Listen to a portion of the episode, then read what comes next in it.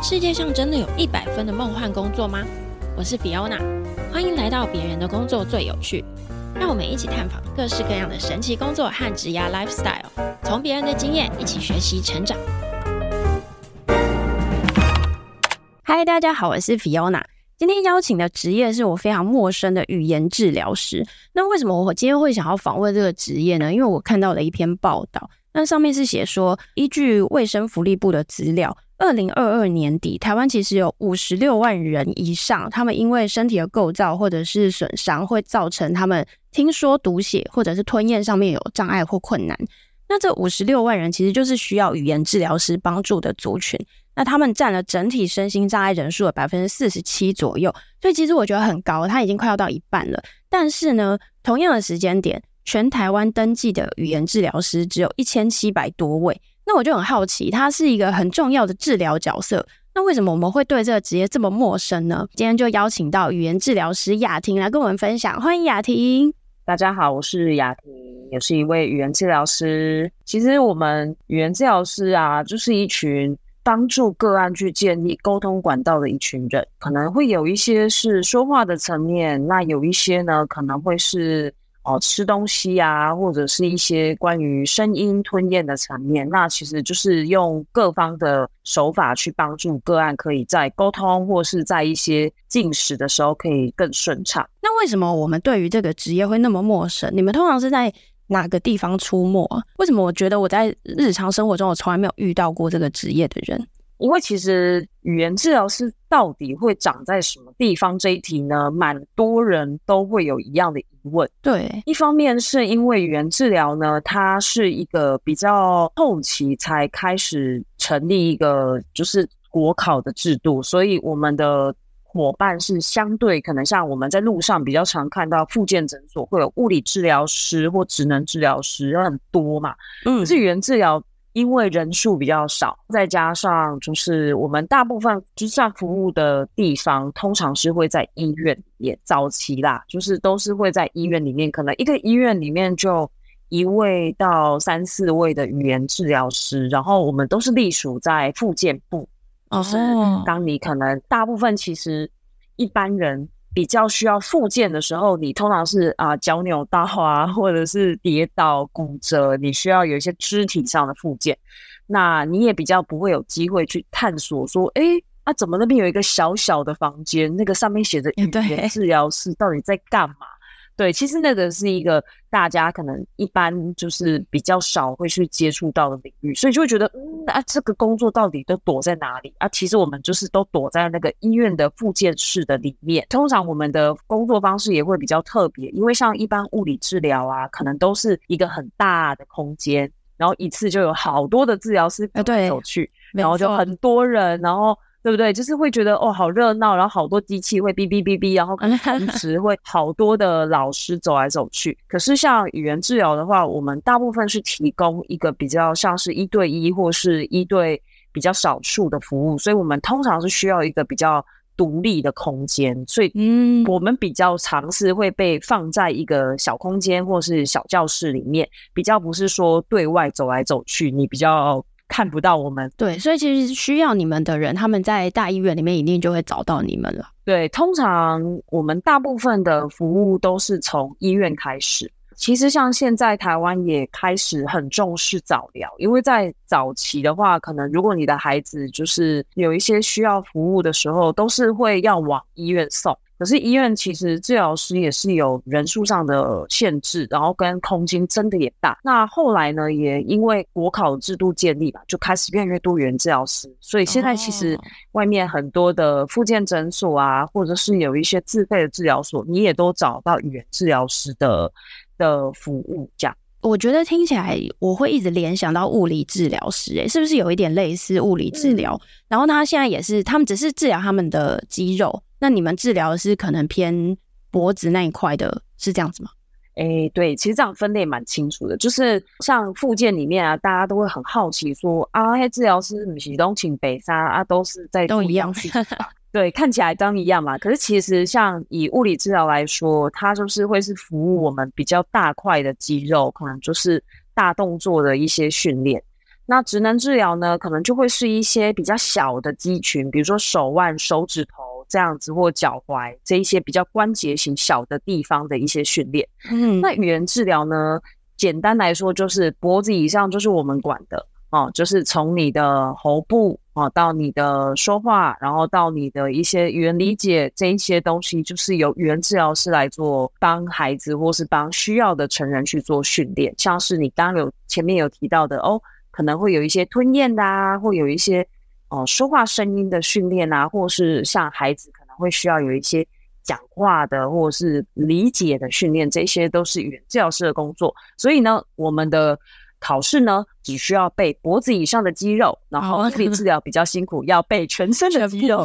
所以，对对对，所以差别会就是每一个治疗师其实都会有不同的专精的项目，这样。对，分得很细耶。那你？本身是在大医院里面工作吗？不是，其实我我的背景比较有趣是，其实我本来在大学的时候我是念特教系，就是其实本来我在念大学的时候是朝着一个哦，我要成为一个特教老师，因为我对身心障碍这个领域是非常有兴趣的，因为这一群身心障碍的伙伴其实。他们相对一般的孩子是更有挑战性，因为每一个人的个体差异都更大。然后念到大二的时候，就是那时候，因为我们学校就是有开一些呃，让我们可以去体验说，哦、呃，我们服务的学生可能需要哪一些协助，比如说就是会需要复健嘛，所以当时我们学校有开一门课是复健医学。然后那时候的医生就是就有带领我们这些就是特教系的小萝卜头去医院那边见习，然后也让我们知道说哦，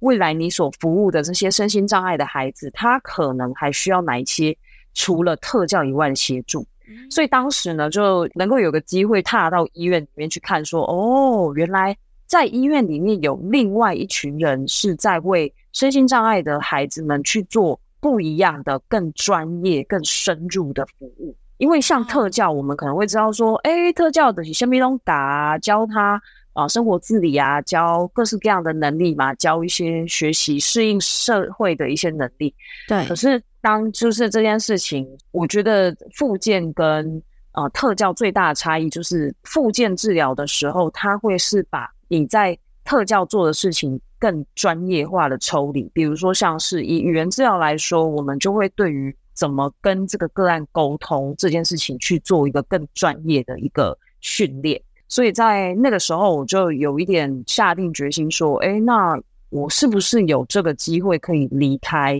就是带着特教的这个背景，但是。可以离开学校这样子的一个环境，去一个不一样的地方，就是延伸这个专业。对，所以那时候我就是有在大四的时候就考了，就是研究所嘛。那也很幸运的，就是就录取，就直接转，就其实也是一个转职啊，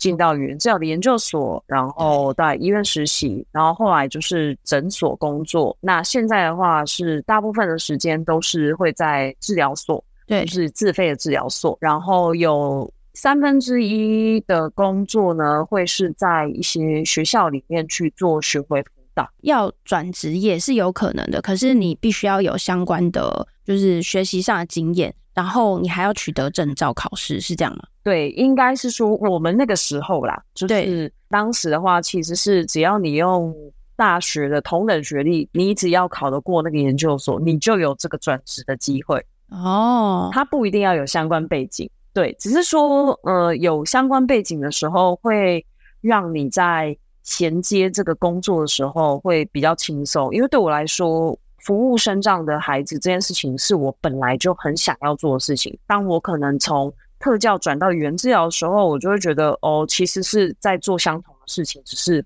往更专业的方向去服务。嗯，可是可能对一般外科系的人来说，就会觉得有一点辛苦，因为你等于是要重新去适应一群跟你曾经接触过完全不一样的服务对象。对对，所以就是念完研究所之后呢，那最重要的就是你还要先经过一个国考，国考就是国家考试一个证照考试。那只要可以通过国考，你就可以成为一个语言治疗师这样。哦，所以是有非常明确的规范的，如果你要得到这个资格的话。对，因为像台湾现在在呃物理、职能跟语言的话，都是有非常明确的规范，就是考试一翻两。迎接十年一遇的存债良机，富养自己不是梦。中信优息投资级债零零九四八 B，甜甜价十元入手，还有平准金及月配息，小资也能轻松跟对。零零九四八 B，投资就是发。五月二十二到五月二十八号飞跃募集，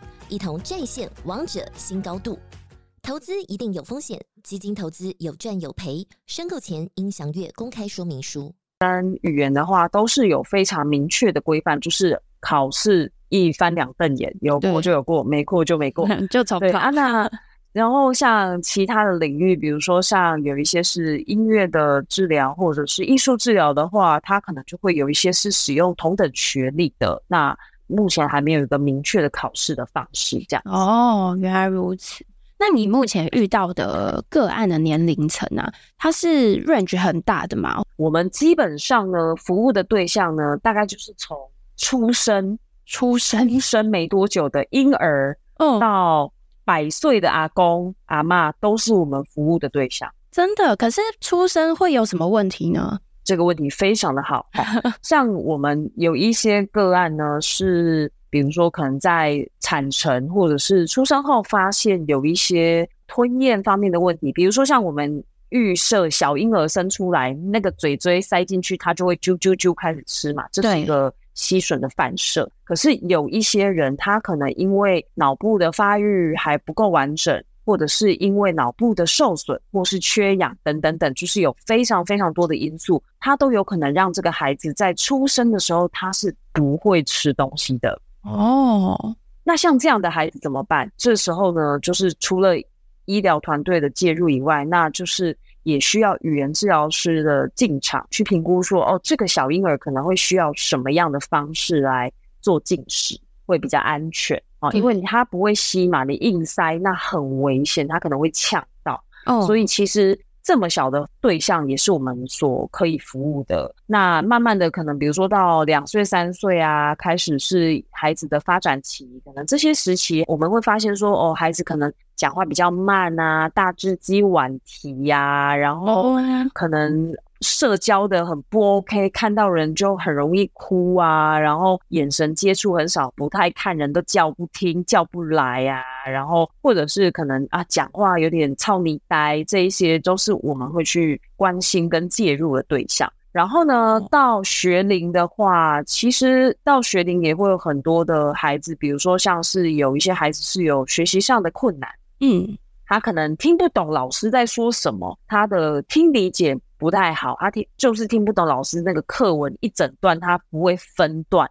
他不知道老师在说什么，或是他可能听不懂同学很快速、很流动的对话。那这样子的时候，其实这样的孩子也是会需要语言治疗的介入，去带领他说：“哎，你可以怎么样去理解别人在说的内容是什么？”治疗所来说，我们几乎都是服务小朋友为主。哦，所以以你服务的比较多是小朋友，可是我刚刚听下来，我觉得有很多你刚刚提到的问题是很难被发现，他需要帮忙的耶。就比如说他在学习上面有困难，他没有办法知道说老师这一整段的课文怎么念，或是他的反应就比较慢。有时候妈妈应该很难去判断他是需要语言治疗的帮助，或是他。本身不认真，或者是本来就还需要时间去适应学校的环境，那他们要怎么从这些细微的问题去发现他需要你的帮忙？这个题目呢，其实就是我们都会非常非常建议家长要去相信你的学校老师这件事情，因为其实很多时候啊，服务对象来嘛，有些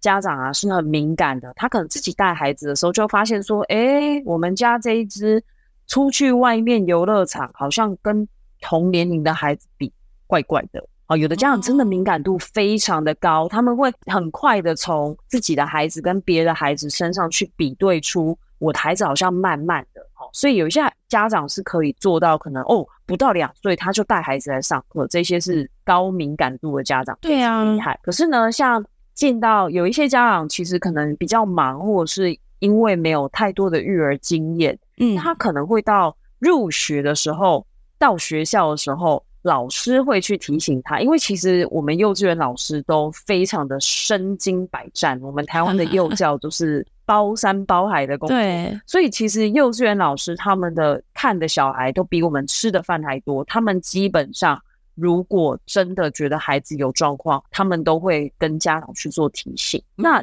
这个时候就是会考验一件事情了，就是我们最常问的：哎，老师，刚起立针对我的小孩，就是有一些这样可能会比较快会进入一种，其实因为教育环境一直在改变嘛。那现在啊，就我们在现场看，有时候。家长会有一些部分家长，我们不要说全部，就是有一些家长就会觉得说，我送小孩来学校啊，你们要把他教到好吧？就是会比较把那个责任划到外。应该是说，老师是不是觉得，哎，他好像跟同年龄的比起来有一点不正常，我建议你去检查。可是家长有可能会觉得，哎，他不是来学校就会变好了吗？我的小孩应该很正常，这样子。对，看其实这件事都不会有所谓对错，因为有时候其实真的就是因为家长的经验不够丰富，哦，因为你就只生这一只，然后再加上因为近两三年疫情的关系，所以就是疫情也会让大部分的社交都降到非常非常的低，所以这几年啊，哦，像以现在一百一十二年的九月这个新学期开始嘛，我在这个。两个月内就收了好多，都是一去读幼稚园，马上被幼稚园老师点名，这些小孩需要来做复健。然后这些家长，我们可能问他说：“哎，妈妈，那你有发现孩子需要加油吗？或是需要额外的帮助？”家长就说：“啊，疫情我弄乖的处啊，我们也不知道原来小孩落差这么大。”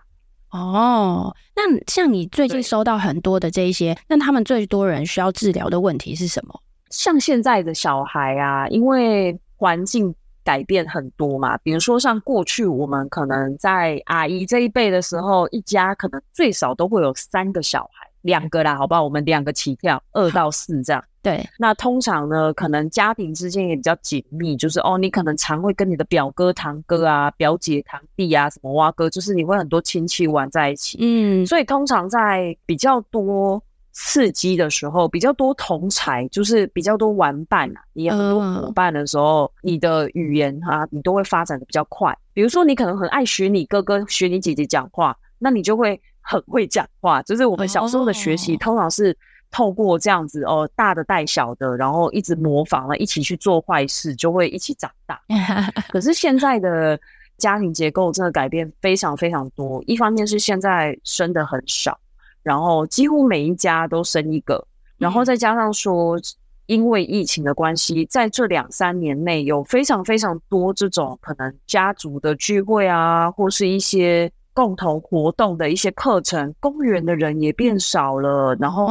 好几个孩子一起跟同才相处的机会也减少了。那其实这个无形中都是会让孩子在于一些社交或是一些沟通的发展是会被延迟到的。对，所以他们是会怎么样？他们不太能正常讲话，还是说会有什么问题产生？哦像我们近几个月看到最明显的话是，当孩子可能社交变得比较少的时候啊，他们可能很容易去一个新的地方就会先哭，好害怕是不是要被抓去卖掉了？然后呢，或者是他们可能会不太能够找得到跟同才一起互动的那个感觉，因为他可能家里就生一个嘛，然后全家的人都让一个小孩，所以他就觉得哦，我是这个世界的小国王。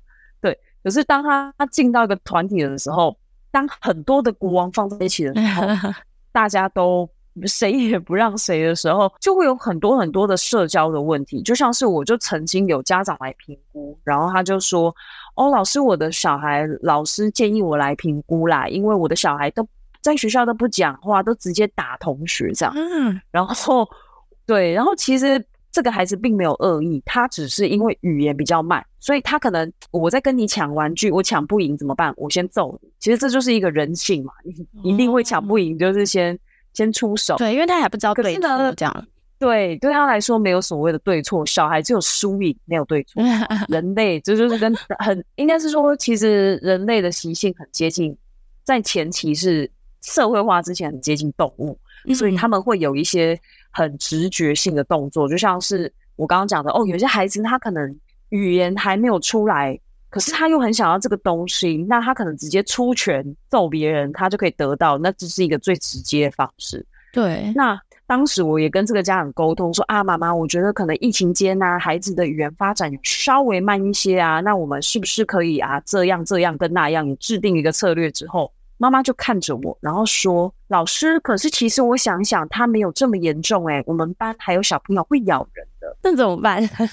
那就是一起来治疗啊，咬人的朋友一起来治疗。所以这就是我们有时候工作上会遇到很为难的地方，就是诶，工商时间。农村四季生命之歌是农业部农村发展及水土保持署南投分署为推广彰化、南投、云林、嘉义地区内的农村四季小旅行，目前正推广园林地区乘着海风一起去旅行，邀请大家入冬前再玩一波农村，走入在地，体验最深度的玩法。即日起至明年一月三十一日，只要在剑湖山度假大饭店的官网订房，就会赠送一起农游体验券。可以在云林免费兑换各种体验活动，包括湖山水库导览、马蹄阁主题馆下水体验、芋头铜锣烧 DIY、脖子聊善水咖啡下午茶等等。更多活动资讯，请参考资讯栏连接或搜寻粉丝专业农村小童。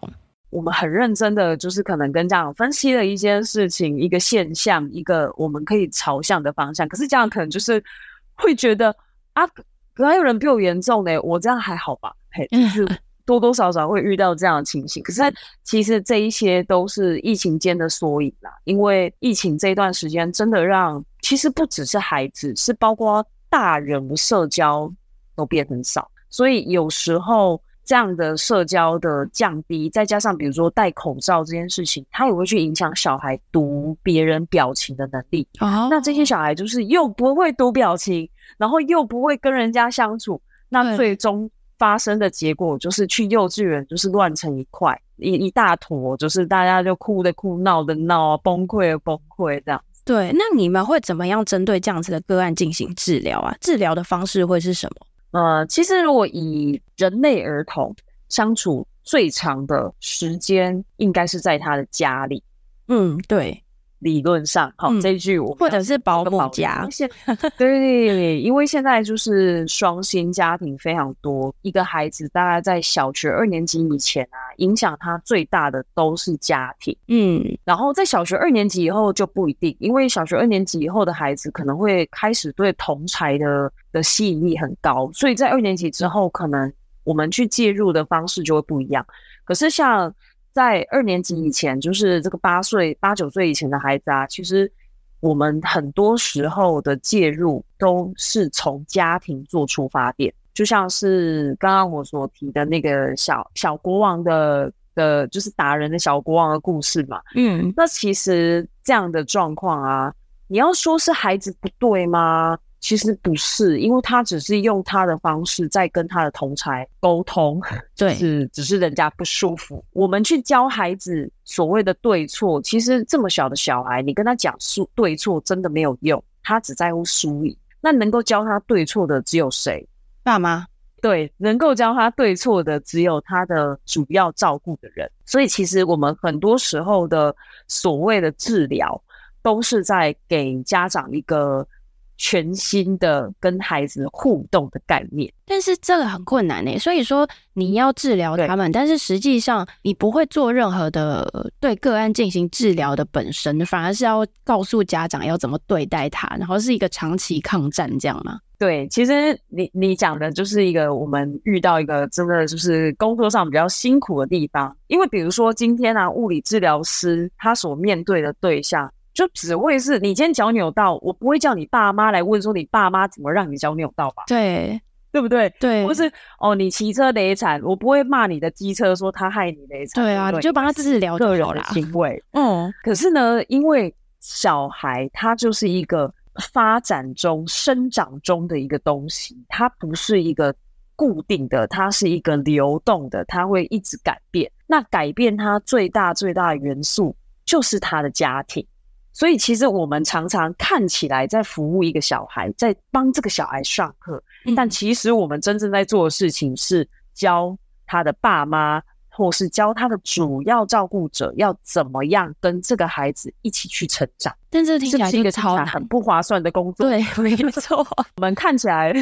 服务一个人，其实我们要服务的是他们一家人。对啊，而且这样子沟通起来也很辛苦诶，因为假设好了，他可能有爸爸妈妈，那每次都是妈妈来，那可能爸爸没有听过，那他们要怎么样让这个治疗的过程可以保障那个一致性？就不要有哦，我突然间对他很好，然后另外一个人就用另外一个方式去教导他，没有办法操控啊。对啊，所以其实有时候服务孩子的个案呢，这一点就会非常挑战。就是服务儿童这件事情都是轻松的，因为其实孩子就像一张白纸，给他什么，他就会回馈给你什么。这也是为什么我很喜欢服务儿童对象的原因，因为孩子不会对。老师有所谓的成见，他们会觉得哦，这个老师叫我做这件事情，嗯，我虽然不太喜欢，可是我可以试着配合看看。就是孩子的回馈都是非常直接的，可是呢，孩子影响他最大最大的成分其实是他的家庭。所以，我们除了说哦，跟孩子有良好的互动以外，其实最关键的都是要怎么样让这一个孩子背后的这个家庭的每一个人都可以开始慢慢接受这个孩子的改变，甚至他们也愿意调整自己的做法，去配合这个孩子成长的步调。这个才是我们工作里其实真正最精髓，而且最挑战的地方。因为就像你提到的，哎，会不会爸爸大概都妈妈来，妈妈好，妈妈很配合，爸爸很不配合？对啊，然后阿嬷又来，阿嬷更不配合。哇，我告诉你，这就是我们工作的时候，我刚刚前面语言治疗在做什么？我们在沟通，我们在跟个案沟通，这也是。我们也要跟 真正我们要沟通的，不是只有这个个案。而是这个个案的一家子，因为只有这一家人一起改变了，那这个孩子才会真正的成长。就像是我都会跟我的家长说，你带你的小孩来一个小时的课，可是呢，这一个礼拜七天有一百六十七个小时是我看不到的。那那这一百六十七个小时，他可能都是跟你紧密的连在一起。你觉得是你的一百六十七小时影响大呢，还是我的一个小时的服务影响会大呢？那家长听一听就会有点吓一跳，就是啊，原来我的角色这么重要。刚刚讲的故事会让我一直想到，我们之前曾经访问过自闭症的特教老师，他其实也是面对相同的问题，因为都是家庭。的原因可能会让他们长久以来的训练会受到一些阻碍等等，我觉得这都很困难，对啊。那你怎么样才算是治疗完成？你可不可以举一些例子，就是他来之前是什么样子，然后通过你们的治疗之后，那他最后会变成什么样子？大部分啊会来找我们需要服务的对象啊，他通常就是就像我前面提，他是在沟通遇到很大的关卡嘛，对。如果要举例，那当然是举我有成就感的例子喽。那就是比如说像我们服务过一些，就是比较小，然后哦没有沟通能力，然后可能就是只会哭啊、尖叫啊，然后就是大哭大闹了，然后他他不会讲话嘛，然后不是打人，就是就是丢东西，小婴儿吗？哎、欸，对对对，但是我都会开玩笑说，他如果六个月的时候大哭尖叫很可爱，但是他如果六岁的时候大哭尖叫很可怕，哎、欸，所以呢，像很多这样的个案呢、啊，他可能就像也许是疫情间的影响，所以就是整个发展都稍微慢一些。那这样的个案呢，可能我们在引导跟一些介入，还有就是他的家庭也去改变之后，他毕业有可能他甚至可以站在。全班的面前讲故事给大家听，然后或者是他可以跟老师沟通说，老师刚刚班上发生什么事情，然后我有做什么，然后哦某某小朋友有怎样哦，然后或他甚至可以做一个可能同学跟同学之间调停的角色。哦，真的好棒哦！像这样的小孩，我就会说毕业毕业，快点毕业。其实小孩的发展。都是非常非常的可观的。人的脑袋基本上在这个就是六岁以前，它都是快速的运作，你的神经元就是快速丢丢丢的长出来。对，那你只要在这个时间点给他好的、对的、适当的东西，其实他们就会很快很快的反应出来，而且是展现出来。哦，对。可是呢，如果说是比较回避的家长，那有可能。他们是到六岁或七岁以后，孩子已经有点定型了，你才带来上课的时候，坦白说，我们预后的时间可能就要拉得比六岁以前还要相对的长很多。哦，真的在治疗的那个时候啊，你们是用什么方式去治疗他？是用小游戏吗？还是其实治疗的手法啊，因为每一个治疗师所曾经接受过的背景或是训练都不一样，然后每个人擅长的东西也不一样，所以我就简单列举可能我们治疗师圈比较常使用的一些方式。好，那以儿童来说啊，其实小孩最关键的事情就是玩。儿童所有的治疗的前提都是游戏，对，因为小孩不受教，他就是没有要听你讲道理，他就是坐下来，你要跟他讲道理，他就会干嘛？跑掉，他就会 哦，拜拜。哦，你一副要你看起来不好玩，我要走了。对小孩来说，他觉得他可以进入这堂课最关键的事情是你这个老师好不好玩。嗯，所以其实我们常常也会被误解说，说我回家上完治疗课问小孩，阿姨用工底下玩游戏，有的家长就会很生气哦，就真的假的？老师啊，我我问问家上下一拢讲玩游戏呢，说来都来玩呢，啊，六个嘎嘛，就是会有一些这样的误会。可是其实我们要重申一件事情是，儿童他的学习就是从游戏开始。所有的儿童都一样，对，除非你今天就是投胎神童，不然其实 所有的小孩他进到一个场域，他的学习都是从游戏开始。所以像我们可能会有前期比较小的小朋友，我们会是有很多游戏上的操作。那在游戏很多玩具啊、车车啊、积木等等等，就是你想得到的小朋友的玩具，对，都会去使用。到学习阶段的小孩，比如说哦，小中大班的孩子已经开始可以学东西了，稍微可以学东西的小孩，我们可能会依每个老师的专业去有不同的方法介入。比如说，有的老师很会带桌游，对，嘿，啊，像有的老师可能是非常擅长使用三 C，像现在很多的教材教法，或者是其实像现在很多学习都是透过三 C 的去介入。对，那这也是一个方法。然后像有一些老师可能是非常擅长使用图卡，就是他们很会做很漂亮的卡片，然后让小朋友玩的很快乐。对，那像我自己的话呢，因为我是比较擅长讲故事，或者是带小朋友去一起阅读绘本，所以像我自己的介入方式呢，都会是以呃绘本的带读。然后还有就是结合一些艺术创作，比如说可能让小朋友在这个讲完故事，我们可以即兴的创作一些东西，然后有一些呃纸本的产出。因为像呃有一些孩子啊会来找我们的，就是就是表达比较弱的孩子嘛。对，他们虽然表达比较弱，可是他们的画画很厉害哦，创作的东西可以表达的内容比他嘴巴可以讲出来的东西还要丰富。那他在画完画之后，因为你还是希望训练他表达嘛，就是说话。那这样子是不是画完之后，你会怎么鼓励他连接到说话呢？因为我觉得其实说话这件事情啊，除了像前面提的，一直一直反复提的，我们说话这件事情最重要就是你要怎么跟别人沟通嘛。对，其实这些孩子除了沟通以外，他们还很需要一个东西叫做自信，因为其实要一个人侃侃而谈的说话。要有一定程度的自信心，他才能够做这件事情。就像是，诶，我们现在虽然就是好像听起来，呃，像聊天一样的在录这个 podcast，可是其实我们两个都是有准备好这个心理准备要做这件事情，嗯、还写了讲稿，哎，我们一个做好了万全的准备跟自信，我们才做这件事情。哦，对。可是对于这一些可能一直被大家觉得啊，讲话就是不要恭维啊。然后不会讲话的小孩很弱啊，什么的，讲不出东西的小孩，这些小孩其实他们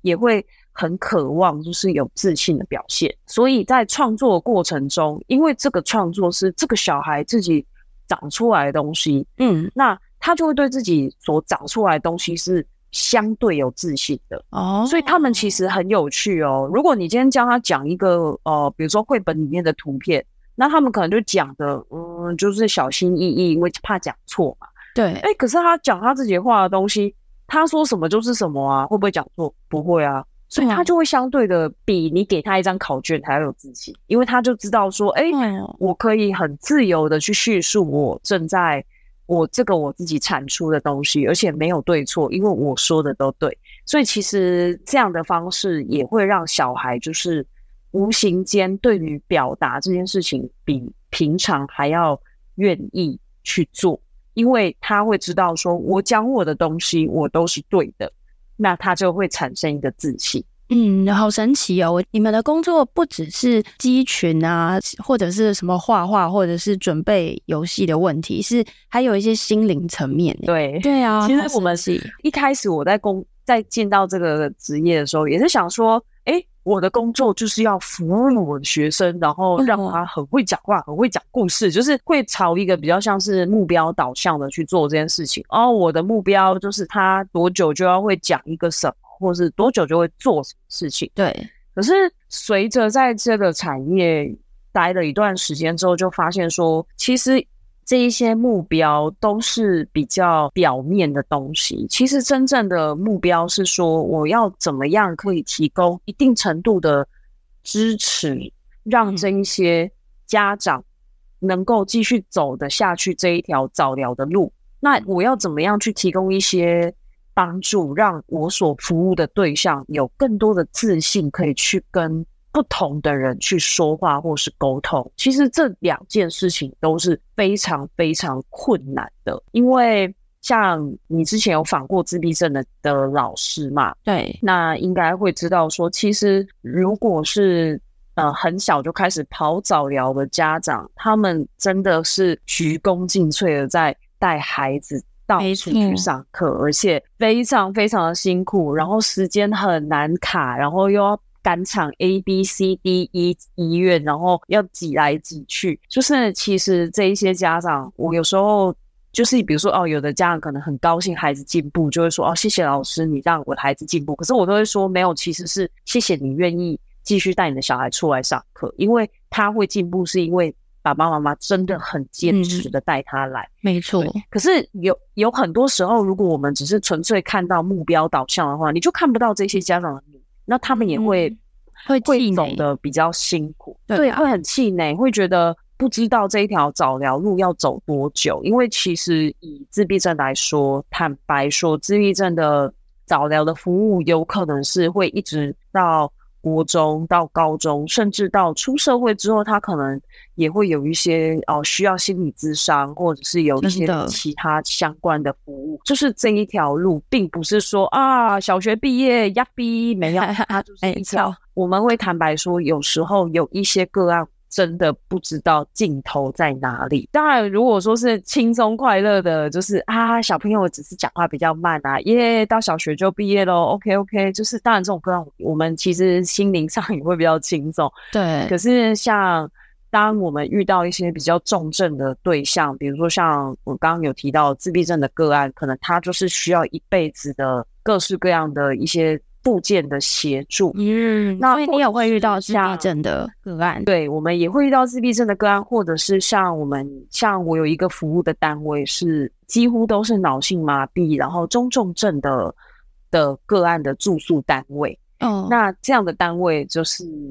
里面的每一个人都需要很多很多的附件的介入跟服务，而且是。可能是一直到他离开以前都需要这样的帮忙。哦，如果是一般家庭，其实这一条路真的会走得非常非常的辛苦跟漫长。所以其实除了，当然我们除了说哦要帮孩子进步以外，很多时候怎么样去适当的提供家庭或是家长一些心理上的建设跟支持，其实我觉得是。在做治疗工作这件事情上，更需要去拿捏跟练习的。嗯，我我其实还有一个蛮好奇的，因为我们刚刚没有聊到吞咽啊。嗯、那吞咽这个部分，你们通常会怎么治疗它？吞咽这个部分呢，其实呃，我们比较常遇到的吞咽，像刚刚前面有提到说，像有一些小婴儿啊，或者是一些脑性麻痹的个案，可能因为呃，反射的问题，所以他可能需要在很婴儿的时候就接受吞咽嘛。那其实我们有一群非常大宗的服务对象是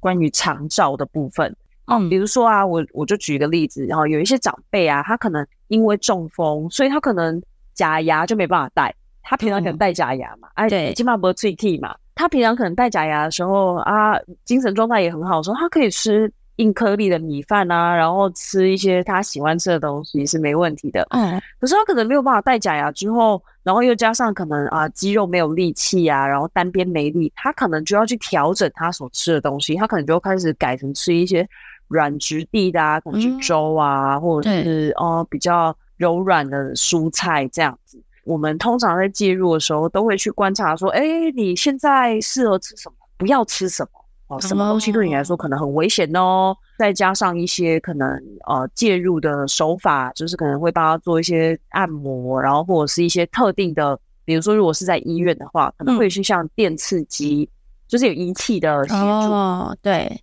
其实我们的喉部的神经，就是喉部的肌肉，也是可以有一些电疗的介入，让它比较活络，比较有力量这样。嗯，对，其实手法有非常非常多，可是主要是说这一块啊，吞咽这一块，其实，在台湾不知道为什么大家好像还没有开始那么那么的重视，因为像从长照以来啊，就是我们就有发现说。很多的家属就是哦，可能申请的治疗师去服务的时候，他们就是完全没有概念，你来做什么，以为你只是来陪长辈讲话聊天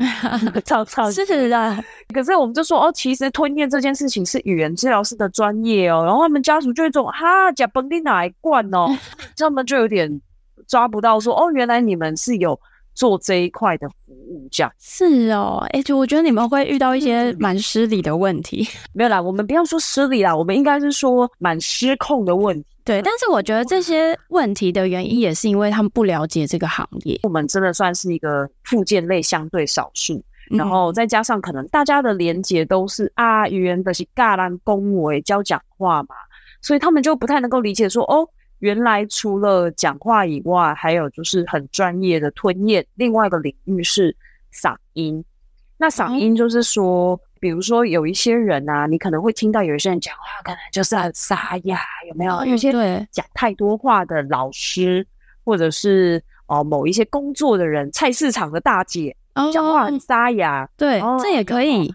对，哎，有趣的哈。虽然，嗓音也是语言治疗师的专业哦。因为我们在就是在台湾的有一些大型的医院，比如说像北荣啊，或者是亚东医院，我以北部来说，嗯，都有耳鼻喉科的语言治疗师。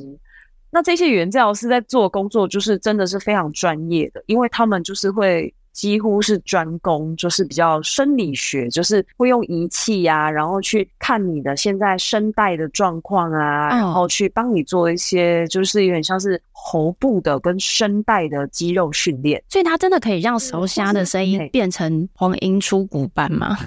基本上齁，就是会让你声音变得比较柔和。可是呢，你要说，我们还是要坦白的说，如果今天你的组织，比如说像声带长茧哦，什么都是我们常听到这样子，讲太多话会声带长茧哦，这是真的，因为当声带可能。用太久的时候，它就是会长出硬硬的东西。它常常碰撞，它就会长出硬硬的东西。那其实，如果说是像你可能声音真的有遇到状况的时候，我们通常都是先去看耳鼻喉科，然后让耳鼻喉科医生用内视镜去确认你到底是哪一个部分，诶，好像不太对劲。先从生理的角度下手。那如果说是像声带长茧啊，然后或者是哦声带血肿，就是你可能。去看演唱会啊，吼得太大声啊，吼到烧声。哎、欸、哎、欸，大家应该人生都有那种 KTV 唱到隔天锁喉的经验吧？对，烧香的经验有吧？有哦，有。对，其实这个也是你的声带去受损的。可是如果只是 KTV 隔天休个两天，其实你就会自己恢复。嗯。可是有一些人可能是长期的使用声音，像老师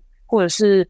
像国小老师啊，这种是最常有的，或者是啊教运动的老师也很容易发生这种事情。对，那这种通常我们就会请，就先让医生去排除生理的问题，比如说哦，先把那个茧可能做一些处理，做完之后呢，再由就是原治疗师来帮你，就是引导说你要怎么重新去使用。你的声音，而让你可以比较舒服，然后也比较不会再一次发生，就是那个呃，就是可能让声音坏掉那样的可能性。嗯，真的，我觉得这一集真的很棒诶，它让很多我们觉得日常好像会遇到的事情，我们根本不知道它可以得到协助，然后但实际上他们都是语言治疗师的范畴。对啊，其实成人的部分，我们也常常会被说啊，这个也是你们做的，就是对啊，我们会说，哎，有的家属就会。很惊讶，说：“哎，你们不是都只是教小朋友吗？但其实呃，我们所服务的项项目是非常广泛的，就像我说的，从零岁到一百九十九哦，现在 还可能一百多岁的长辈都是我们可以去做服务。对啊，最后你有没有什么想要跟大家呼吁的话，或者是有什么感想想要跟大家说的？其实我想要跟大家分享，就是其实孩子在从出生啊到成长。或是每一个人从出生到成长阶段，其实我们都会经历很多很多不同的的人嘛。那我会希望说，就是哦，每一个人都可以就是更尊重对方。比如说，像是我们可以多多去听听孩子的声音，那同时呢，我们也可以多多去听听学校老师的声音，因为其实很多时候学校老师会给我们的回馈都是最真诚、最直接的。他们看了很多的孩子。那如果说，哎，他们觉得孩子有什么需求的时候，学校老师也都会非常呃快速的让我们去得知这件事情。那会希望说，大家可以在孩子不管是成长的经的环境里啊，或者是这样的经历里面，可以多多去信任，就是学校老师所告诉你的事情。因为很多时候，我们的关系都是需要用合作的方式，才会大家一起。成长跟进步，嗯，那当然可能有一些人可能会觉得，哦，是不是老师在指责我的孩子？但其实我想要说的是，学校老师他们都会非常非常认真的想看到孩子好的那一面，跟需要加油的那一面。那我们如果可以在成孩子成长阶段给彼此更多的信任的话，那相信大家都会看到孩子就是一起成长那一面啊。今天很谢谢雅婷来，因为我其实对这个职业很陌生，我前面就有讲嘛，然后也因为这样，所以我觉得这一集我们会听到很多人，他其实可能会需要语言治疗师的帮助，但是他不知道有这个东西可以帮助他。就比如说像我今天才知道，可能妈妈你发现小朋友他在学习上面比较落后的时候，有可能也是因为。需要语言治疗的服务，这个我想要跟大家说，哎，我在每一个月啊，都会在台中的歌剧院的五楼的 Image 三的非常图像空间，都会有一个呃绘本的带领。那在这个活动里面呢，就是会有带领大家导读一本绘本，然后同时呢，也会带大家在。在这个空间里面去做一个集体的创作。那我们通常是一个月会办理一次这样的活动。那如果说你对于呃语言治疗，或是对于说诶这样绘本的一个带领啊，你是有兴趣的，或甚至你是不是想要来一睹我的美貌的话呢？非常欢迎大家呢，可以就是关注一下大块文化或者是 Image 三的粉丝专业，然后每个月我们都会更新一次活动在上面，那都很欢迎大家来参加。谢谢。好哦，那谢谢雅婷，我会把那个链接放到资讯栏，如果有兴趣的就可以去那边看。那今天谢谢大家，拜拜，拜拜。如果你喜欢我们的内容，欢迎订阅《别人的工作最有趣》，并分享给你的朋友们。也可以在 FB 和 IG 搜寻“别人的工作最有趣”，找到我的账号。非常期待大家的回复，拜拜。